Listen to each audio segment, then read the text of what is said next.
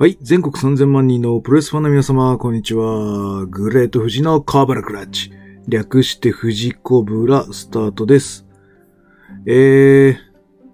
トピックいろいろ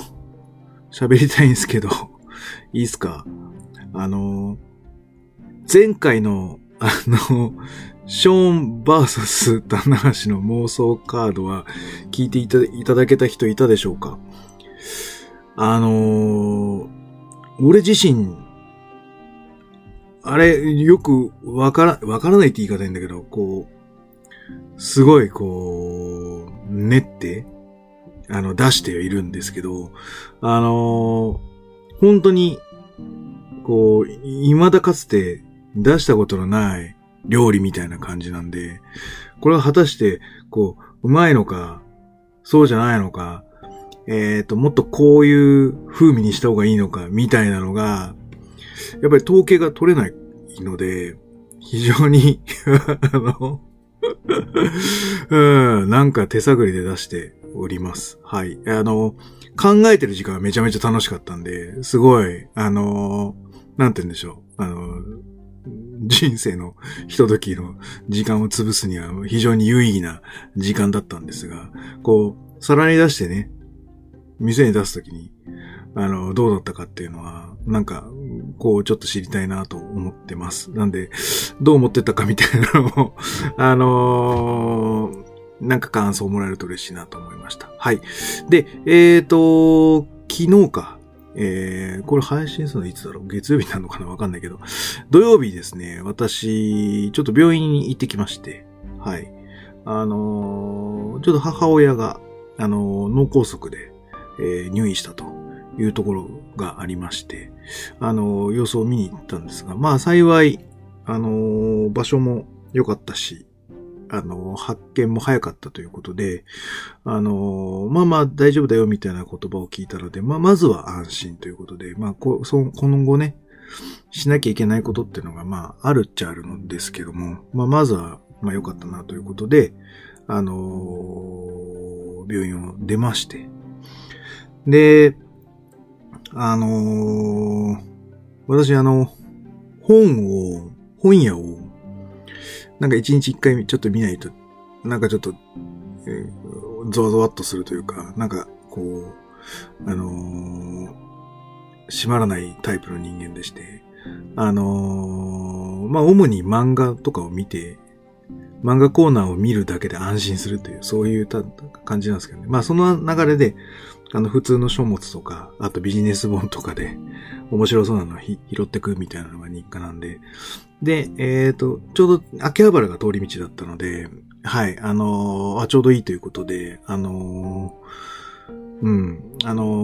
見に行ったりとかしたんですけど、まあ、あそこ、ね、所詮ブックタワーっていうのがあって、あそこ行けば、何らかの本は絶対手に入るっていう、プロレス本としても、がっつり手に入ったり、するところなので、まあ、漫画も含めてプロレス本もちょっと見ながら、見に行ってみたわけですわ。で、そしたらですね、まあ、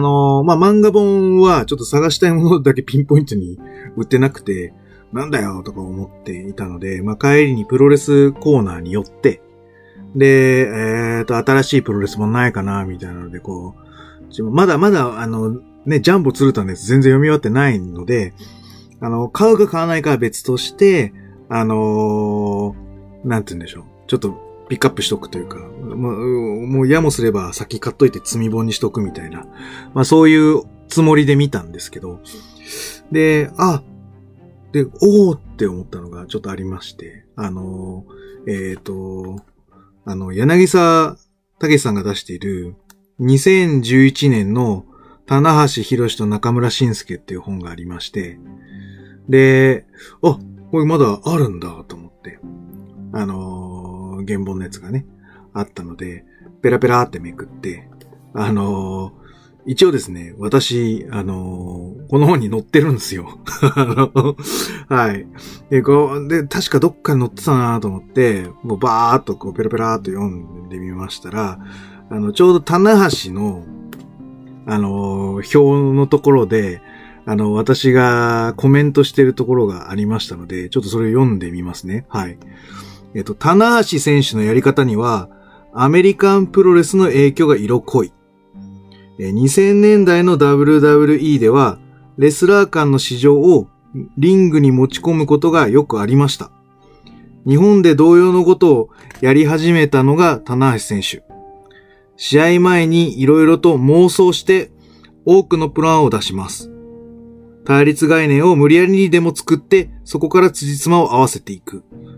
リングに上がる以前の仕掛けやテーマ設定能力が棚橋選手は抜群に高いですって。なんで俺がこんなことを書いてるの、コメントしてるかわからないんですが、はい。この本に載っています。はい。まあ、この本の特徴は、アントニオ猪木と呼ばがイコール新日本プロレス、もしくは、プロレスといえばアントニオ猪木と呼ばれていた、そういう時代の、栄光から衰退。で、衰退の、復興にかけて、いろいろとこう頑張んなきゃいけないっていう中で、頑張った二人っていうのが、この棚橋と中村でしたと。で、その頑張ってきた、この二人を、周りはどう見てたのかっていうのを、一巡目が、そのレスラー関係者。で、二巡目が、その、レスラー業界、プロレス業界にいる、新日本以外の人たち。で、30名で、いわゆるマスコミとか、いう話なんですけど、この本はさらに40名で、一般的な不安はどう見てたのかっていうのを巻き込んで、棚橋弘至や中村慎介がどういう部分を作ったのかっていうのを、淡々と、述べているように見えて、すごい自己主張の激しい本です。柳沢さんの特徴は、ドキュメントっぽく淡々に進めているふりをして、真ん中手前ぐらいから自己主張をバスッと差し込んでいくっていうね、強引なほど。で、そこから、言ってるように辻褄を合わせていくんですよ。で、僕も書いてますね。棚橋は妄想をいろいろ作って対立概念をこう、やして、なんかやっていくみたいな。僕これ、だから2016年だよね。新助がアメリカ行った後ぐらいにインタビュー受けてるんで、この5年間ぐらい同じような感じで、見てるってことですね。はい。っていうのが、こう、分かって、おーみたいな。やっぱ、なんか、今でもそんなこと思ってんだなぁと思いつつ、でも、目当ての本がなかったので、だったら、そのプロレスの、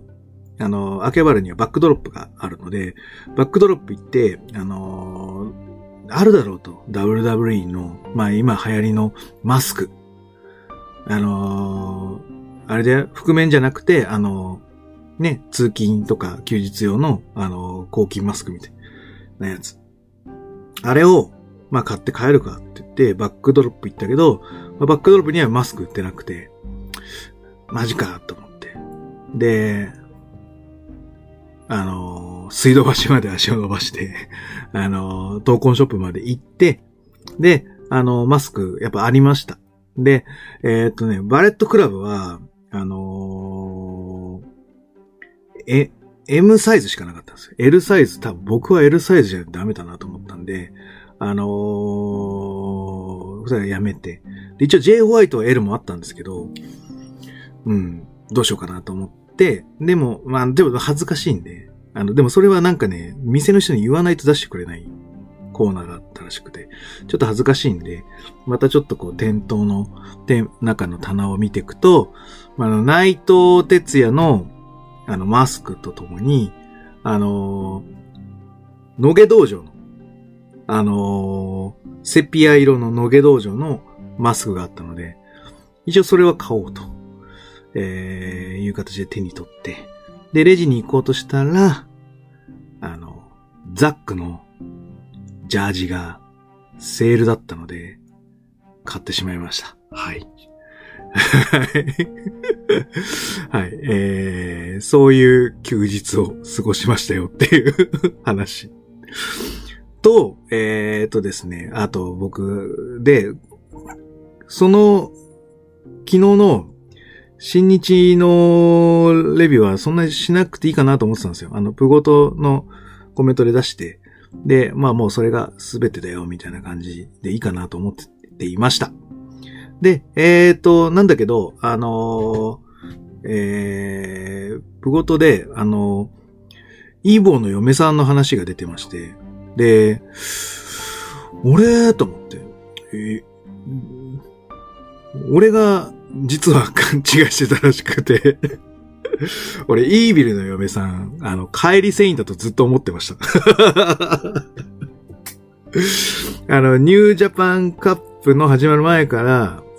最初噂は、イオとイービルって出たんですけど、それは、なんかフェイクで、実は帰りセインだったよみたいな記事を見た記憶があって、で、帰りセイン結婚したんで、ああ、結婚したんだって、多分すごい壮大な勘違いを随分前からしてたんじゃないかなという感じです。だからまあ、ご祝儀っていう話でずっと僕は言ってたんですけど、はい。すげえ勘違いだったっていう話です。でもまだね、イオとイビルの線は残ってるということで、まあまあまあまあ、だから、そのプロテクトという意味でのご祝儀っていう話があったんじゃないかな、という、はい。感じでございます。はい。っていうのと、あと、まあまあ、それがあったんで、ちょっと、この試合の話もしようかなと思ってます。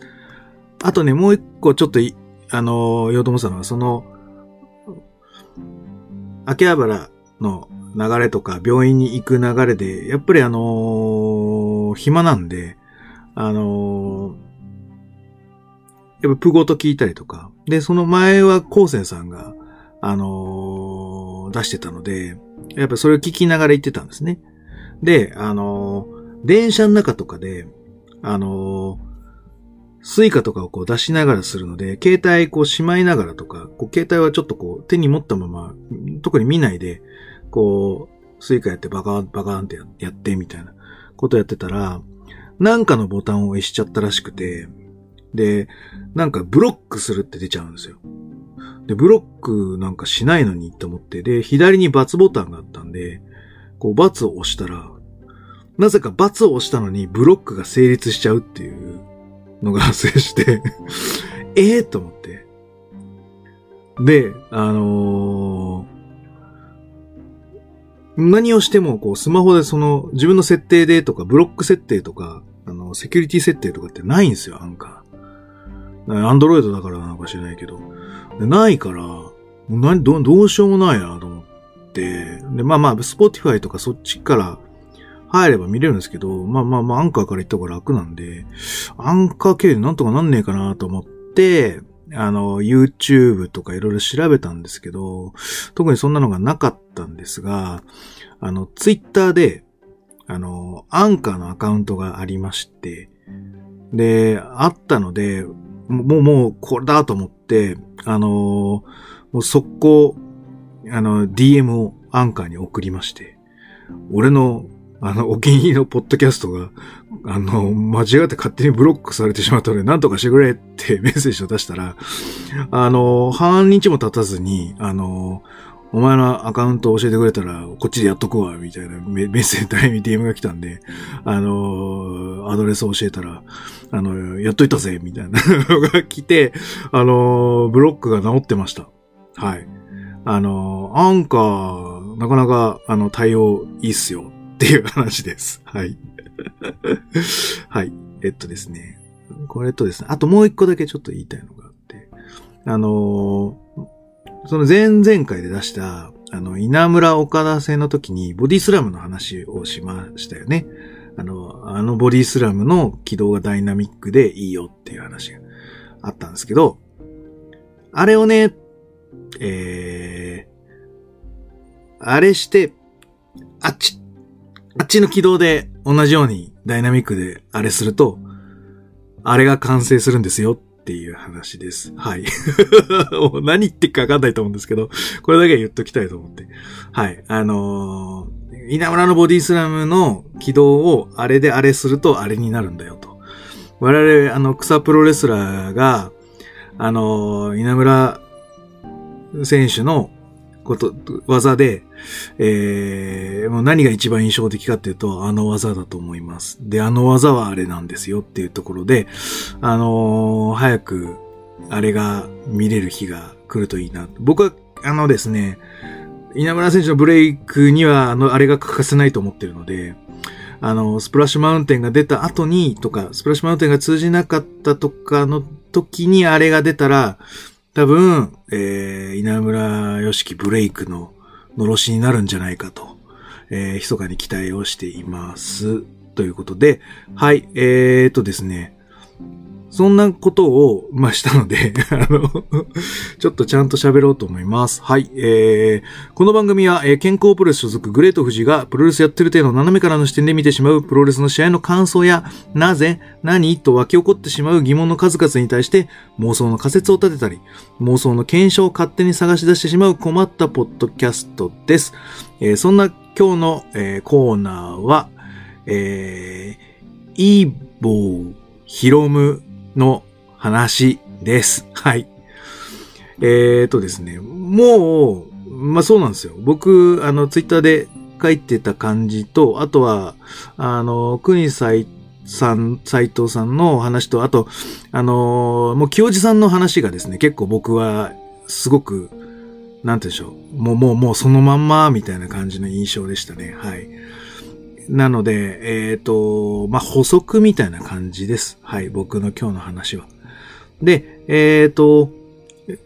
ングライオン時代は年次が近かったんですよね、このヒロムとイービルは。で、ヤングライオン時代もいっぱい戦ってて。で、二人とも海外修行出て、戻ってきて、で、今はトップ戦線で、メインイベントですよ、と。で、同じ時期ぐらいのヤングライオンだったデスペラードも、今回ネバーで出てくるということで、各レンジのメンバーの繰り上がりっていうのが起こってるぞと。そうすることによって今のヤングライオンないし小陽のいわゆる上がり格上げを、していくんじゃないかと。そうするとやっぱり今上に仕えている第三世代あたりの部分っていうのがやっぱりあるかなと思うんで、上村が上がるとするとやっぱり天山、長田、小島あたりに対しては何らかがあるんじゃないか。だからこその天山の、若干グランマスターポジションっていうのはすごく悲しくなってきたりとかする感じなんですけど、でもやっぱりメインイベンターになっていく過程っていうのは必要だと思うので、若手どんどん上がってきてほしい。の中の今メインじゃないですか。で、俺が思うのは、じゃあそこをフューチャーできるのっていうのは、やっぱそのヒロムか、そのデスペラードぐらいしかいないわけでしょ。そのヤングライオン時代の野毛を、出してくる。で、なぜか下道はそういうの嫌いっぽいっすね。うん。出さないのが美学みたいな感じになってんのかな。いや、でもそこは出すべきだと思いますけどね。と、俺は思うけど。でも、イービルは固くないそれを出したくないって思ってるのかもしれない。うん。それは、やっぱり自分に自信がないからなのか、何なのか、っていうことでいくと、うん。闇の中でいいんじゃないですかね。はい。なので、今回の選択でこそ、僕は道場を出してくるとは思っていたんですが、これ、清志さんが言ってたですね。道場を出してくれよっていう。だからそれエモくね、エモい演出、タイトルマッチとしての特別感を出すんであれば、そこは出した方がいいんじゃないかなと思ったけど、それ出なかったよ。で、ただ、なんつうのかな。ヒロムにある程度任せてたというか、遊ばせたって言い方は変だけど、チャンピオンシップで、イービル・ヒロムというオリジナリティを出す他の方法でいくと、高橋ヒロムを前面に出すことなのかなっていう話なんで、結構好きにやらせてたと思います。で、それがやっぱり色としてはあるんじゃないかなと。でそこで、クニさんが言ってた、そのジュニアとかヘビーとかの違いって言われてもっていう話なんだけど、した方がいいんじゃないかっていう話なんだけど、そうね。でもあんまり体格も実は変わんないしね。体重はあるんだとしたら、まあやっぱりプレスって感じになるんだけど、でもそうすると、そのチャンピオンとしての、強さっていうのが出づらいっていうのは確かにあるよね。っていう話がありますな。うん。だから、そこをフォーカスはしづらいよな。まあ、ヒロムがもうちょっと気遣えばいいよって話なんだろうけど、でもね、劇場的に倒したいっていうモードになっちゃってる人に、そういう冷静な、ことはちょっとしづらいのかなっていうのもまあわかるし。なんでここはまあしょうがないなーみたいな感じで僕は思って見てました。はい。で、印象的なのはやっぱジャーマン、投げっぱジャーマンですね。スプレックスシティのような連発、そんなにいらないよとは思いながらやってたんですけど、一発目の、時の、高橋宏美はノーセールで多分立ち上がってるんですよ。で、それを声が聞こえてるから。何みたいな感じで見ているイービル。で、じゃあ、しっかりとお前死ぬまでやってやるよというような、ネチネチしたスープレックスをして、4発目ぐらいで、ちょっとニヤって笑うと。うん。うん。で、その後、どっかだっけな、俺、ここで、うん、うん、うんって頷けよって思ってたところで、うんうんうんってうなずいてたのがあったんで、やっぱちょっとアメプロ寄りになってんだな、思考が、もしくは作りがって思いました。はい。で、なだれ式ブレインは出してましたけど、シャープシューターもラリアットも、あんまり出てなかったと思うので、僕が前言ってたその、聴衆っぽいっていうのは、消してきてるなって思いました。で、ラスに、が、ダークネスフォールで、そっからの、イービルって感じだよね。反則はガチガチあれどっていう組み立ての変え方もやっぱりちょっと変えたんだなと思いました。